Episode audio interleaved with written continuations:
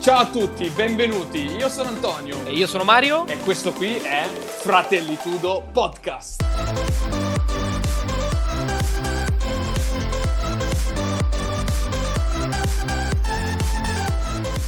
Ciao, bentornato a Fratellitudo Podcast. Quello che stai per ascoltare è l'undicesimo episodio e oggi è il primo giugno 2020. Questa è la seconda parte della grande puntata Come trattiamo gli altri. In questa parte abbiamo parlato di come influenzare le altre persone, abbiamo commentato i capitoli del libro di Dale Carnegie Come trattare gli altri e farsi gli amici. Come sempre l'episodio è stato registrato su Twitch TV nel canale di Mario, trovi i link in descrizione all'episodio. Non mi dilungo oltre, ti auguro un buon ascolto e lasciaci un feedback. Episodio 2 di come trattare gli altri e farsi gli amici. Eh, la prima parte l'abbiamo lasciata con tutto quello che aveva a che fare col farsi benvolere. Quindi non mi ripeto, chi l'ha sentita bene, chi non la deve sentire la vada a sentire. La seconda parte invece sarà come convincere il prossimo a condividere le vostre opinioni. Quindi parliamo di persuasione, che è stato un po' anche quello che ho fatto nell'introduzione. Parliamo di persuadere gli altri eh, nel, deter- in determinate discussioni, in determinate situazioni. Il primissimo punto l'avevamo già detto alla fine della prima puntata, lo ripetiamo soltanto per ricordare da dove partiamo, che il modo migliore per avere la meglio in una discussione consiste nell'evitarla. E qui fate il vostro ragionamento, se, se volete qualche spunto andatevi a sentire la prima parte. Passiamo subito al secondo capitolo di questa area tematica, che è molto importante perché dice mostra rispetto per le altrui opinioni e non dite mai lei ha torto.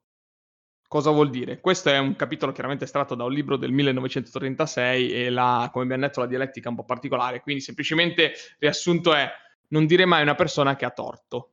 E questo è un punto complesso, bellissimo, perché se ci pensate è ovvio che più una persona gli dici che ha sbagliato, più te la fai contro l'obiettivo è sempre quello, cioè cercare di portare le persone dal proprio lato, non devi, non devi, creare delle barriere. Nel momento in cui tu dici a una persona che ha torto, ha sbagliato, già solo col suono di questa parola, anche se voi che siete in live, se io vi dico hai sbagliato, cioè già, già che lo stai sentendo in live ti stai incazzando, ti stai incazzando contro di me perché ti ho detto che, hai sbagliato, anche se non hai fatto niente, io non ti conosco, non ti vedo, non so chi sei, però già ti stai arrabbiando, quindi anche tu che lo senti nel podcast, eh, senti questa cosa. Non bisogna farlo, anzi, bisogna trovare dei punti per far capire alla persona con cui sta spa- si sta parlando, deve arrivarci da sola che ha sbagliato. Chiaramente se siete convinti di aver ragione, cioè se state parlando di un qualcosa di ovvio, cioè può essere anche la cosa più ovvia in assoluta, capito? C'è un pennarello giallo sul tavolo, la persona con cui state parlando dice che il pennarello è nero, voi non potete dirgli hai sbagliato, non vedi che è giallo.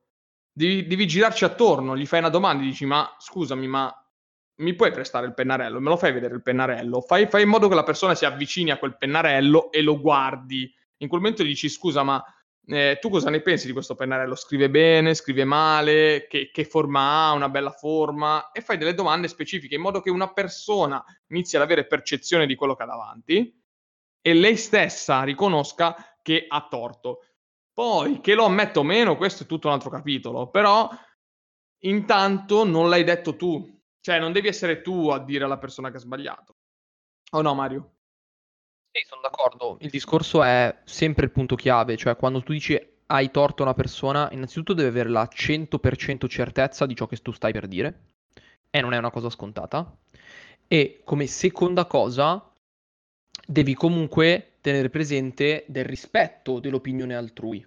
Allora, eh, in realtà nella vita pochissime cose sono certe al 100% forse la matematica, ma non credo neanche di spingermi in questo campo.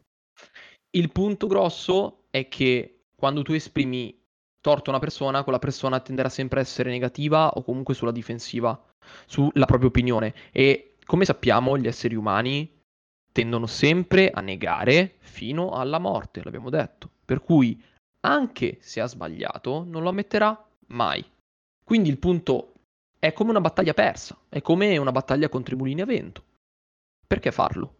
Perché sprecare energie in questo senso? Piuttosto cerchiamo di capire il punto di incontro o comunque il punto di vista dell'altra persona e da quel momento riconosciamolo e cerchiamo di andargli contro o comunque farglielo cambiare dal suo punto di vista. Cioè, mettiamoci prima nei suoi panni. Diciamo, ma perché sta dicendo questa cosa? Perché gli manca una conoscenza di base? Perché non ha mai visto questa cosa? Perché l'ha sentita da Tizio e Caio, che, di cui si fida? Non lo sappiamo. Caliamoci prima nei panni della persona che me lo dice. Poi a quel punto lì magari possiamo dirgli guarda che non è proprio così. Guarda che in base a questa fonte non funziona proprio esattamente così. E a quel punto lì magari noi possiamo comunque dirglielo. E lui magari può anche capire a quel punto lì. Però partire già anche dal presupposto no guarda hai sbagliato, fine. Non è neanche una discussione costruttiva. E infatti se il terzo capitolo, quindi il capitolo subito dopo questo, è se avete torto, ammettetelo subito spassionatamente. Questo perché questi due capitoli sono molto collegati e si ribaltano uno sull'altro. Cioè nel momento in cui sei tu ad avere torto, devi ammetterlo. E questo è ancora più difficile. Questo è ancora più difficile. Cioè è più facile chiaramente dire a una persona che ha sbagliato che ammettere di aver sbagliato noi stessi. Però nel momento in cui lo fai tu butti giù un muro. Cioè, se una persona ti accusa di una cosa e tu subito, anzi, prima di essere accusato, ammetti tu stesso di aver sbagliato, eh, hai buttato giù una barriera, una barriera ehm, psicologica che la persona non vuole abbattere perché sarebbe come sparare sulla Croce Rossa, no? famoso detto sparare sulla Croce Rossa.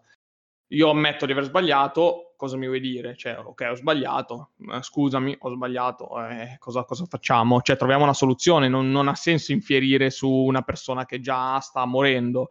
E questo è, la, è il meccanismo psicologico di una conversazione.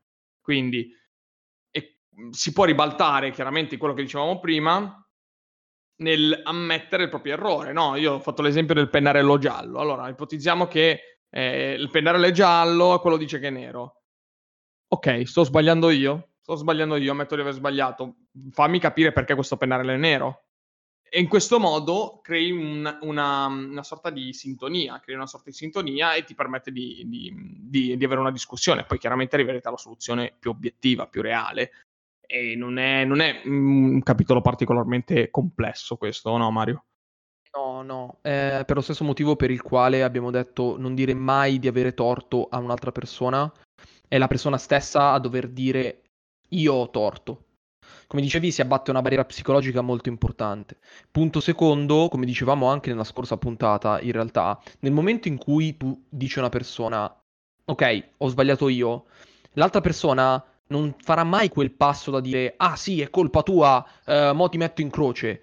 No, di solito è proprio la reazione contraria. Lui riconosce che tu hai ammesso il tuo errore e a quel punto lì allora ti dice, ah no, alto momento, lui ha riconosciuto il suo errore, ha detto che ha sbagliato. Allora forse, forse capisce il mio punto di vista, forse possiamo raggiungere un livello pari. E a quel punto lì, quello che può nascere è soltanto una discussione costruttiva, diciamo grosso modo, o comunque è un buon punto d'incontro, per la quale tecnicamente se io ho torto e lui ha ragione, vuol dire che qualcuno dei due ha sbagliato o ha detto qualcosa che non doveva dire, diciamo. Nel momento in cui io ammetto di avere torto, a quel punto lì io raggiungo quel punto di connessione con l'altra persona per la quale posso iniziare fisicamente una discussione. Nulla di, di, di più esagerato. Gli altri capitoli, adesso andiamo un attimino più veloce. Eh, cominciate sempre col mostrarvi amici.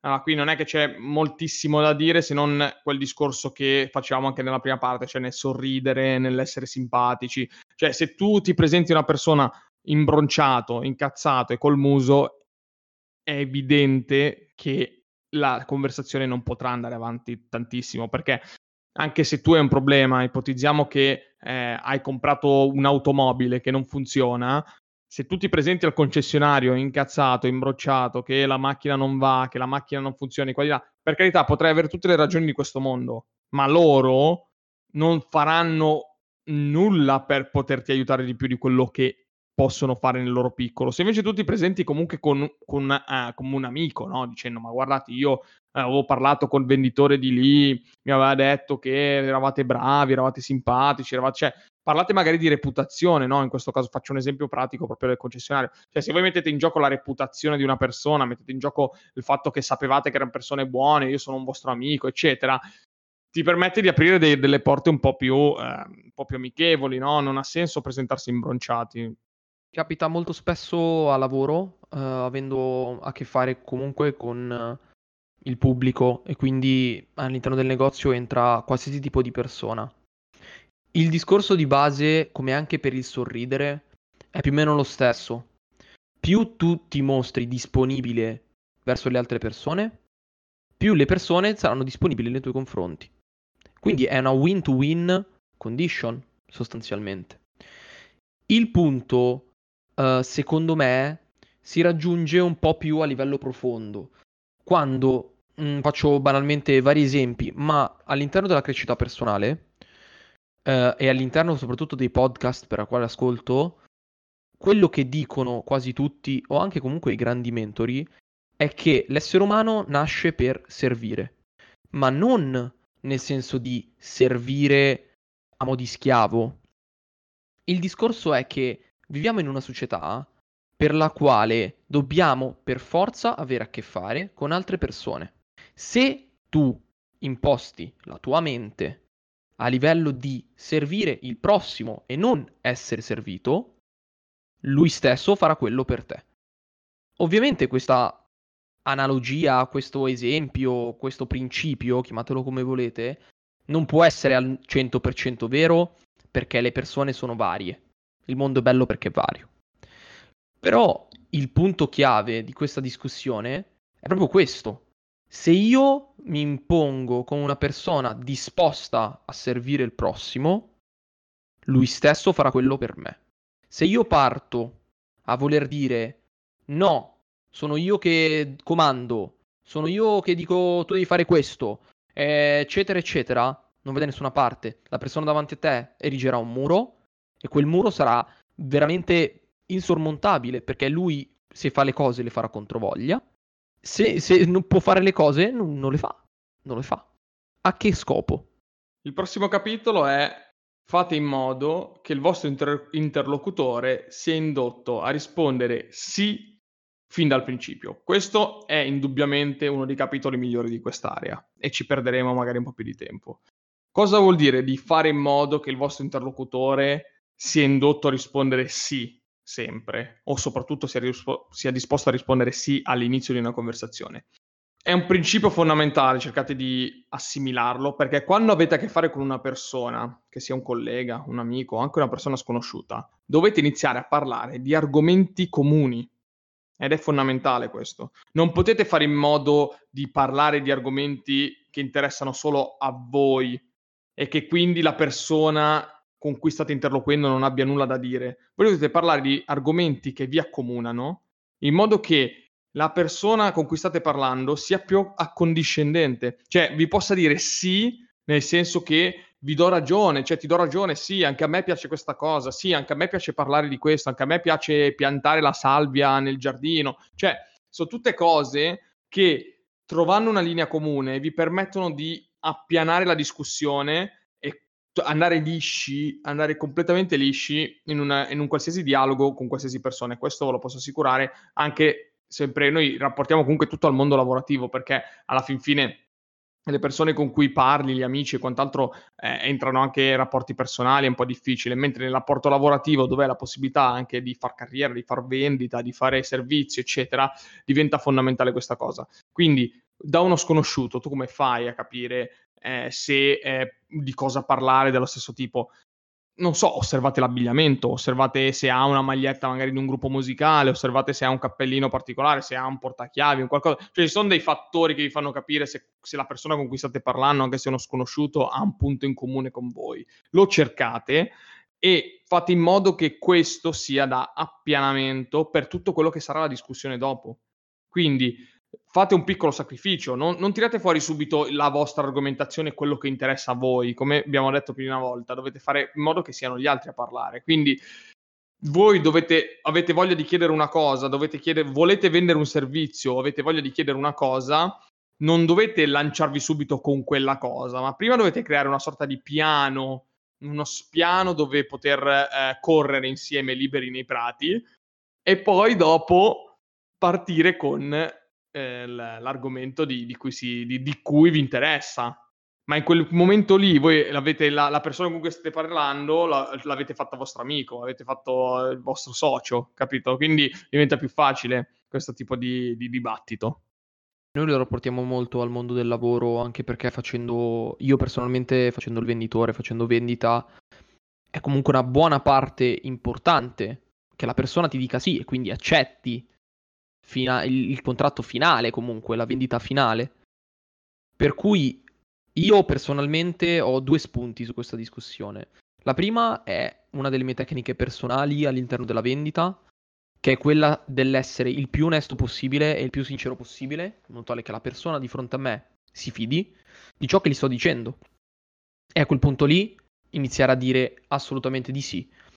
Magari um, su questo esistono varie tecniche di persuasione, dove tra l'altro anche il, nel libro di Robert Cialdini, appunto, Tecniche della persuasione, um, ne parlava, le armi della persuasione, scusatemi, uh, ne parlava, e, um, ed era inizialmente quella di trovare una risposta semplice per la quale la persona possa dire sì, e poi successivamente creare una serie di domande in modo tale che una volta che la persona, questo è più un principio psicologico, una volta che la persona ha impostato il sì all'interno della discussione, lui per sua personale, um, diciamo, uh, self-esteem, comunque per sua um, voglia e carattere di mantenere quella linea, a livello psicologico, perché noi siamo persone che sono coerenti con se stesse, cerchiamo sempre di essere coerenti con noi stesse, dove possiamo ovviamente. Quindi cercherà di essere sempre coerente nel dire sì continuamente. Per cui, se tu parti con una domanda molto semplice, alla quale la persona sicuramente ti dirà di sì, imposti una linea tale per la quale la coerenza stessa della persona continuerà a darti di sì. E questa è una delle tecniche subdole di vendita che ti rifilano, eccetera, ma in realtà non è nulla di straordinario. Cioè, è proprio una tecnica psicologica di pensiero che ci sta dietro. Quindi, una volta che tu fai dire sì alla persona la prima volta, quella tenderà sempre a dirti di sì. E questo si rifà comunque a tutta quella che è la prima parte del podcast, che vi potete andare a sentire, dove diciamo di stare attenti a parlare tanto di se stessi. Quindi bisogna più che, più che guardare verso se stessi, dovete guardare la persona che avete davanti, osservarla e trovare appunto questo punto di comune.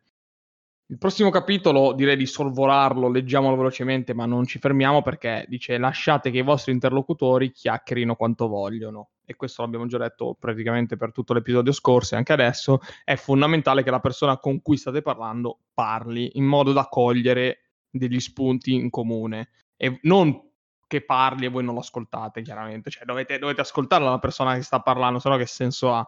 Non ha senso questa cosa.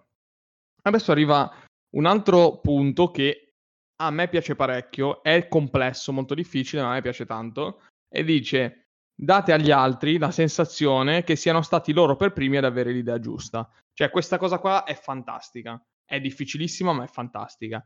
Cioè voi dovete fare in modo che se vi viene un'idea, coinvolgiate una persona e fate in modo che questa persona pensi che l'idea sia stata sua.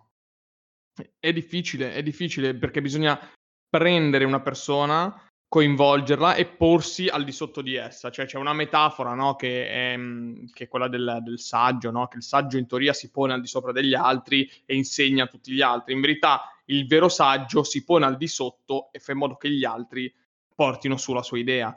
E, e questo è il concetto che, deve, che deve, bisogna avere in una conversazione. Se io ho un'idea, tendenzialmente da solo, difficile che la riuscirò a portare avanti, perché eh, in un ambiente lavorativo, anche in un ambiente familiare e quant'altro, se sei da solo a combattere per un'idea, è difficile che attecchisca. Hai bisogno sempre di eh, un promotore, di una persona che sia un tuo, una persona che ti sostenga su questa cosa qua. Ancora meglio se fai in modo che la persona che ti sostiene pensi a se stessa di aver avuto questa idea.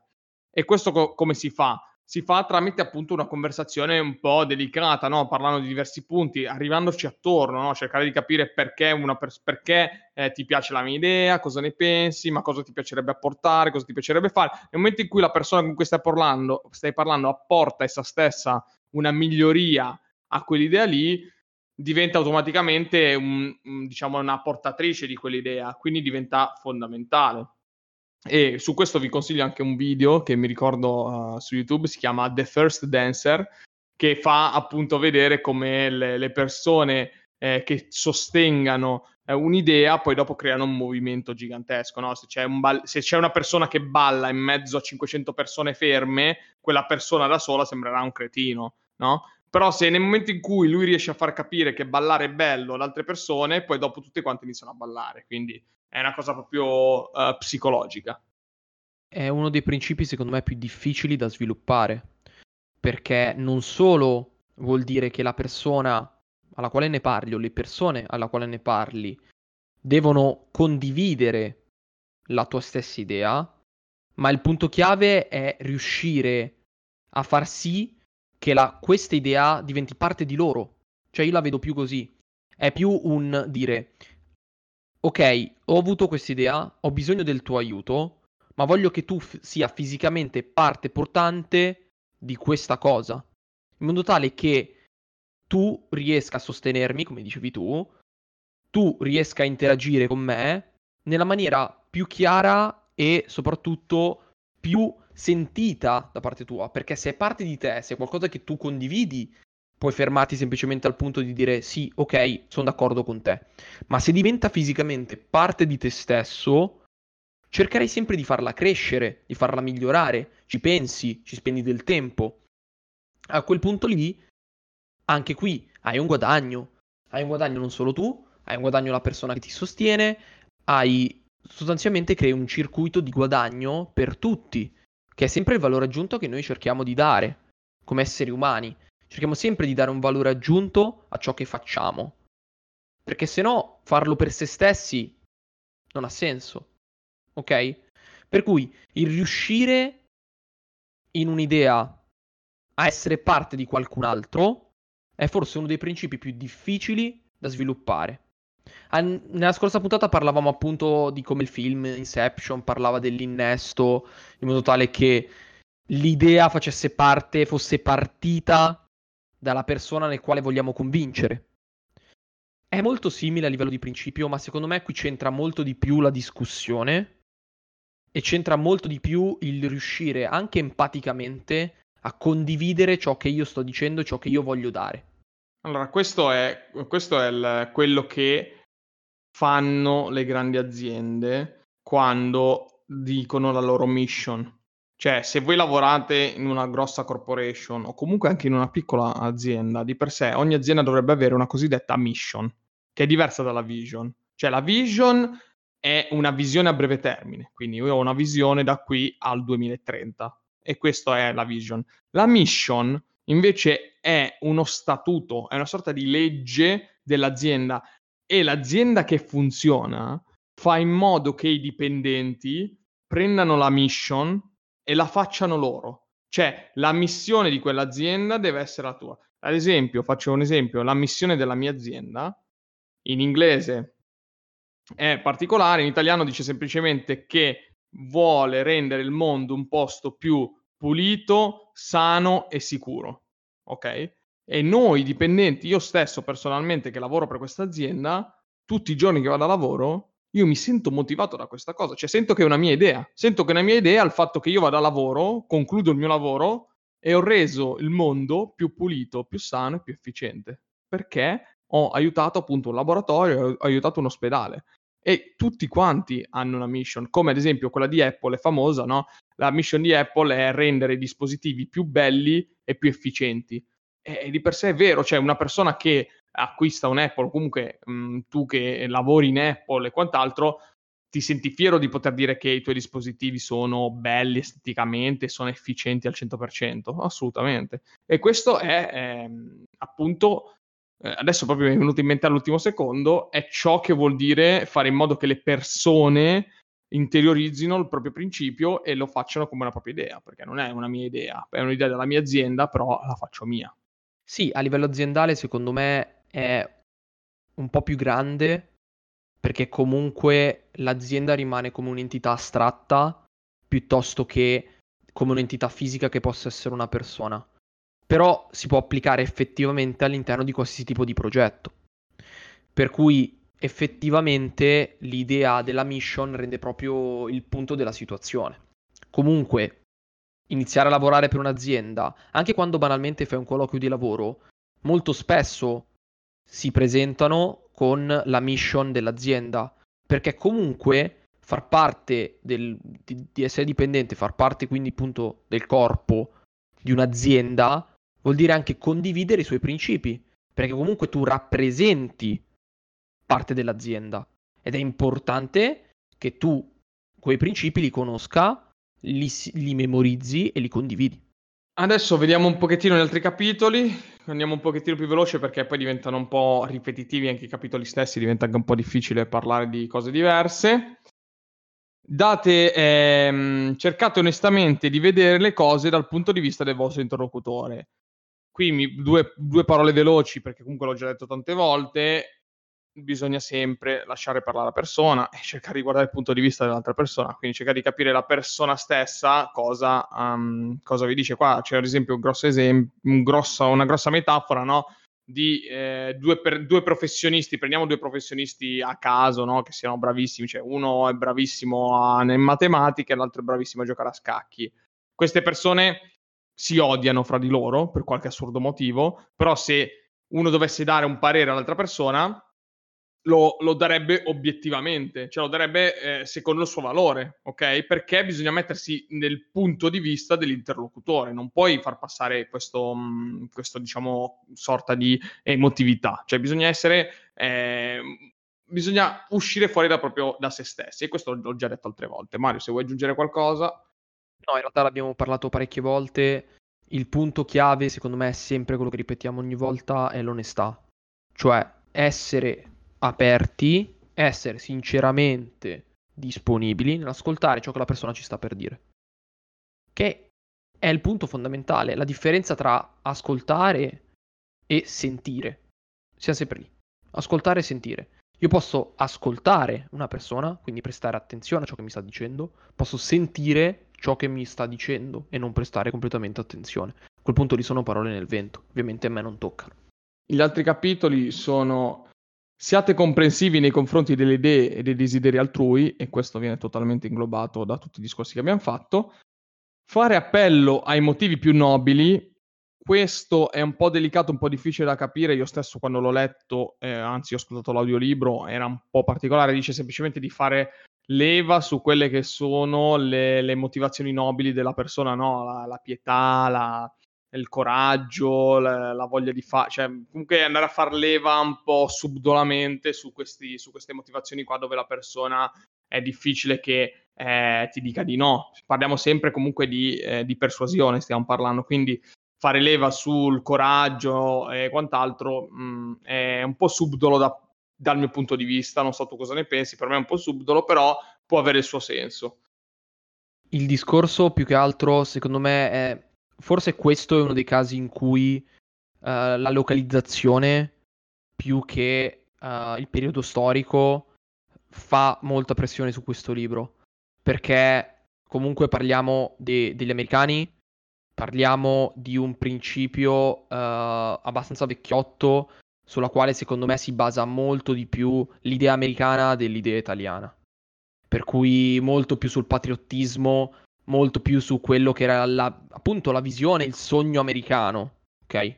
Quindi qui forse la localizzazione e appunto il periodo storico fa tanto all'interno del libro, più che, più che a livello proprio, uh, come dicevi tu, subdolo nel cercare di far leva sulle emozioni umane, perché come sappiamo le emozioni umane um, sono parte integrante all'interno del nostro, del nostro, punto decisionale, quindi nel momento in cui noi dobbiamo decidere, le emozioni prendono gran parte di ciò che stiamo per dire.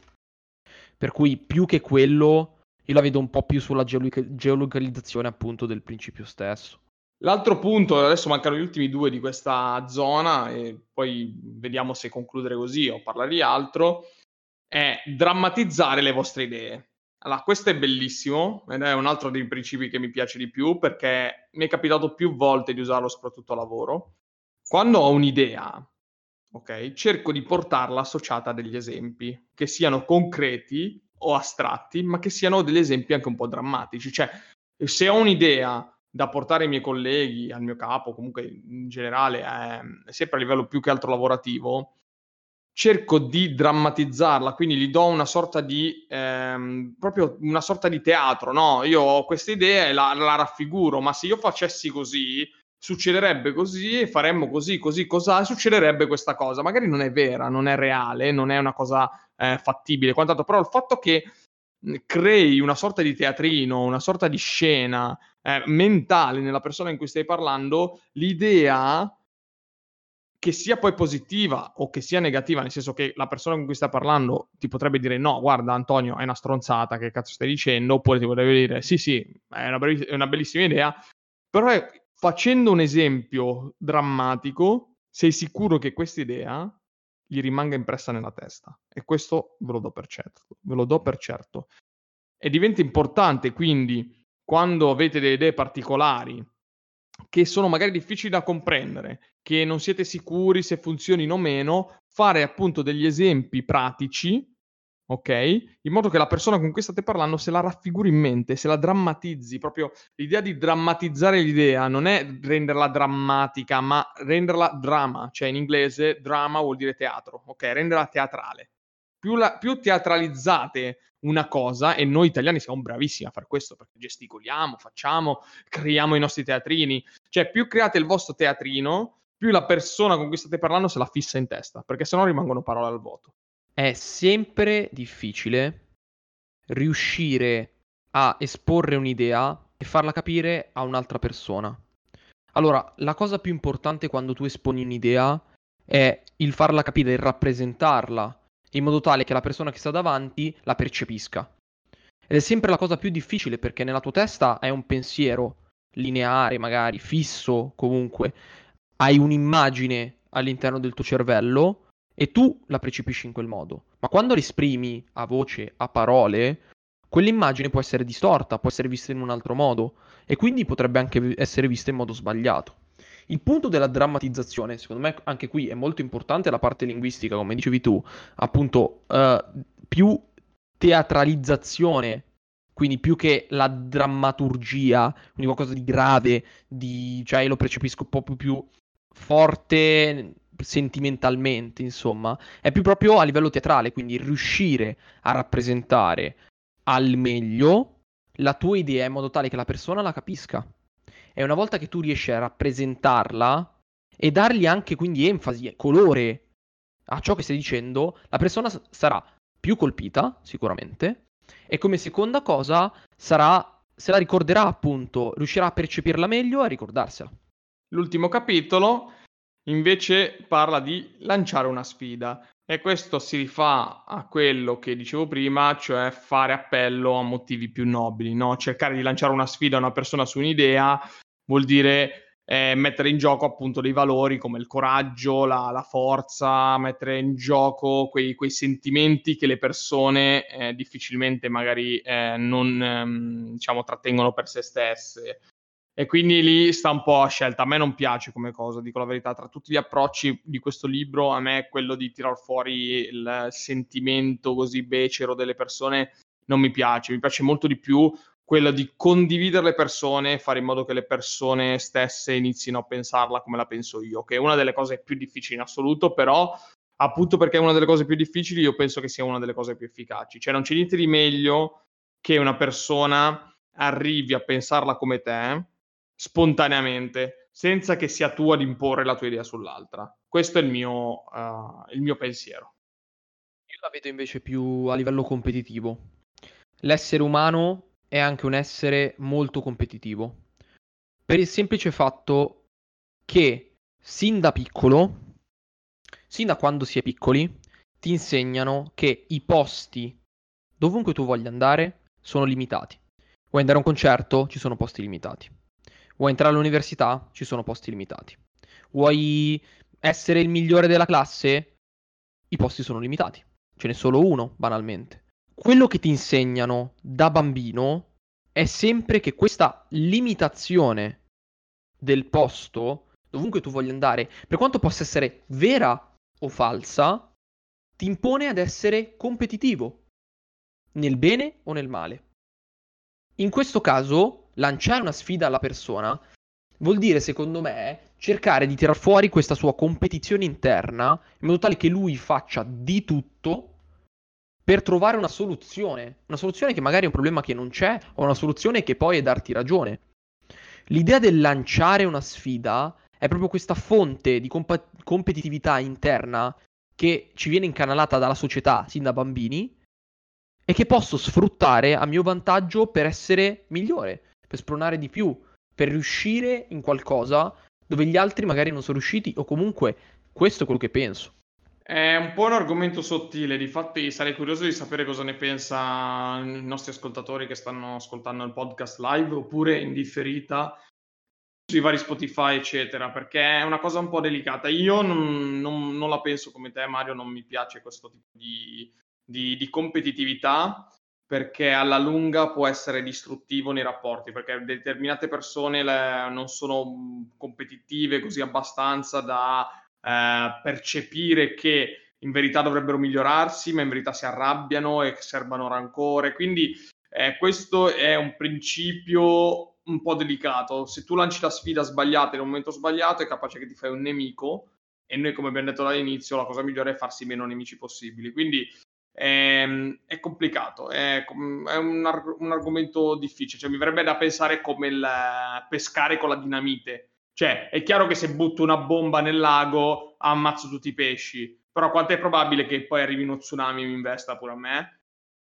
È probabile, non lo so, può succedere, quindi ehm, è un po' delicato. Sentiamo magari i nostri, i nostri, ascoltatori cosa ne pensano. Se siete in chat, scrivete qualcosa che magari ci facciamo sul ragionamento. Se state ascoltando il podcast in differita, scriveteci una mail come al solito, scriveteci su WhatsApp e noi ci facciamo un ragionamento.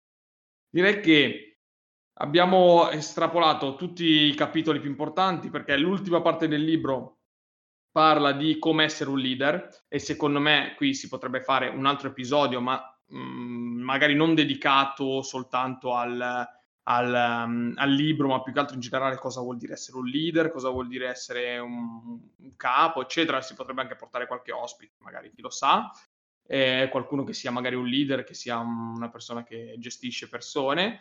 Direi che tanto abbiamo fatto comunque nostro, la nostra mezz'oretta, penso non ho, questa volta non ho preso neanche il, il timer, quindi direi che ci siamo. Se tu vuoi aggiungere qualcos'altro, eh, aggiungi qualcosa. Io l'ultimissima cosa che dico per l'ennesima volta, leggetevi il libro, ragazzi, è fondamentale, lasciateci un feedback. No, a livello di aggiungere qualcosa, no. L'unica cosa che magari ci tengo un po' a precisare in vista a seconda parte rispetto a prima parte è che comunque credo che la cosa più importante sia sempre il riuscire ad ascoltare la persona che sta davanti a te. E quindi quando faccio una domanda, quando chiedo qualcosa, quando mi viene detto qualcosa, effettivamente ascoltare ciò che la persona davanti a me sta per dire. Questa, secondo me, è la legge chiave per avere una relazione sana e per avere una discussione sana con chiunque tu abbia davanti. Perché se tu sei aperto ad ascoltare ciò che sta per dire, a quel punto lì potrai avere spunti di discussione, a quel punto lì la persona davanti a te ti percepirà come una persona alla quale ti vede interessato e a quel punto lì tu potrai esprimere la tua opinione. Ma solo a quel punto lì, perché riuscirai a creare un livello tale per unire tutti questi puntini. Quindi l'onestà, la sincerità e quindi l'ascolto sono parti fondamentali all'interno di una discussione. Condivido, sottolineo e sottoscrivo. Direi di passare ai consigli della settimana, cosiddetti consigli del podcast. Inizio io col primo consiglio, il primissimo consiglio che vi do. Questa volta cercherò di essere più originale di mio fratello. Vi consiglio un'applicazione, un'applicazione per il telefono. Questo c'è sia per iPhone che per Android. L'applicazione si chiama Toshl, T-O-S-H-L, ed è un'applicazione per tracciare le spese. Ora direte, ma che cazzo serve tracciare le spese se c'è il conto bancario che ti fa il tracciamento? No, questo cosa fa? È un'applicazione che eh, voi avete alla vostra interfaccia, in basso c'è un più e ogni volta che spendete dei soldi potete registrare questi soldi qua che avete speso. In questa applicazione lui ve li categorizza per a categorie che chiaramente potete scegliere, non so, abbigliamento, cibo, ristoranti, cinema, eccetera.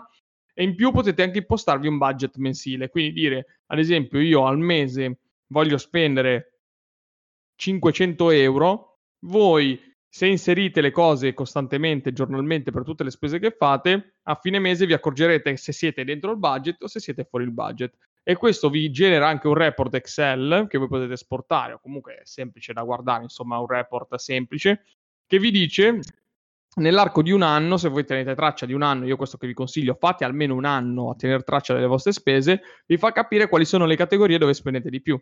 E ad esempio, faccio un esempio, io dopo un anno di tracciamento delle spese ho scoperto che la categoria dove ho speso più soldi sono i ristoranti, cioè le mangiate fuori. Sembrava una cosa assurda perché non è che mangiassi così tante volte fuori, però le volte che mangiavo fuori comunque si spende sempre un po' di soldi e questa è stata la, la, categoria più costosa. La seconda categoria più costosa sono le bevute fuori. Cioè, quindi faccio capire che uno dice vado a bere la birra il venerdì sera, vado a bere il cocktail il sabato sera, a fine anno diventano le categorie dove avete speso più soldi di tutti. Quindi eh, Toshl, l'applicazione T-O-S-H-L, free. C'è la versione a pagamento, però io non la uso perché tanto mi basta quella base. Usatela e fatevi sapere. La consiglio anch'io, che sono una di quelle persone che odia la finanza e che non gli interessa nulla di ciò che spende, ciò che spande, visto che a quanto pare si dice così. Però la uso anch'io, l'ho iniziato ad usare a gennaio in modo tale che riesca a tenere traccia di tutto questo anno del 2020, anche se è un anno un po' strano a quanto pare. Però abbastanza intuitiva, anzi super intuitiva, quindi totalmente consigliata eh, anche da parte mia. Come invece consiglio io personale, questa volta sdrammatizzo ancora un po' e vi consiglio una serie animata prodotta dalla Adult Swim che si chiama Rick e Morty. Famosissima, sicuramente ne avete sentito parlare, sicuramente in questo momento vi state dicendo ma Mario, ma perché devo guardare una serie animata in cui c'è un vecchio scienziato e un bambino disegnati malissimo. Ok? Perché è una delle serie più geniali mai uscite nel XX secolo. La guardate. Le, la, prima, la prima puntata vi consiglio di guardarla spensierato. Dalla seconda in poi, ragazzi, entrate in un mondo fantastico, psichedelico, che veramente vi trascinerà sempre, vi farà ridere infinito ed è una roba pazzesca. Ve lo consiglio caldamente, lo trovate sempre su Netflix. Adesso è uscita la quarta stagione direttamente sul loro sito, tra l'altro devo ancora vederla.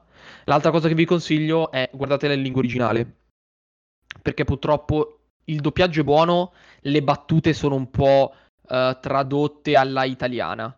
Quindi c'è molto, secondo me, a livello di sottotono all'interno proprio della traduzione fisica italiana, perché molte cose ovviamente non si capirebbero al 100%. Però invece quello che vi straconsiglio è guardatelo, perché comunque sono uh, puntate da 20 minuti, quindi non vi portano via troppo tempo, ma vi fanno scassare dalle risate. Condivido perché mi ha fatto morire dalle risate anche a me, è una serie animata divertentissima, ma a certi tratti anche molto profonda, quindi eh, potete cogliere diverse, diversi spunti. Che dire, abbiamo finito anche il nostro undicesimo episodio, la parte di due di come trattare gli altri e farsi gli amici.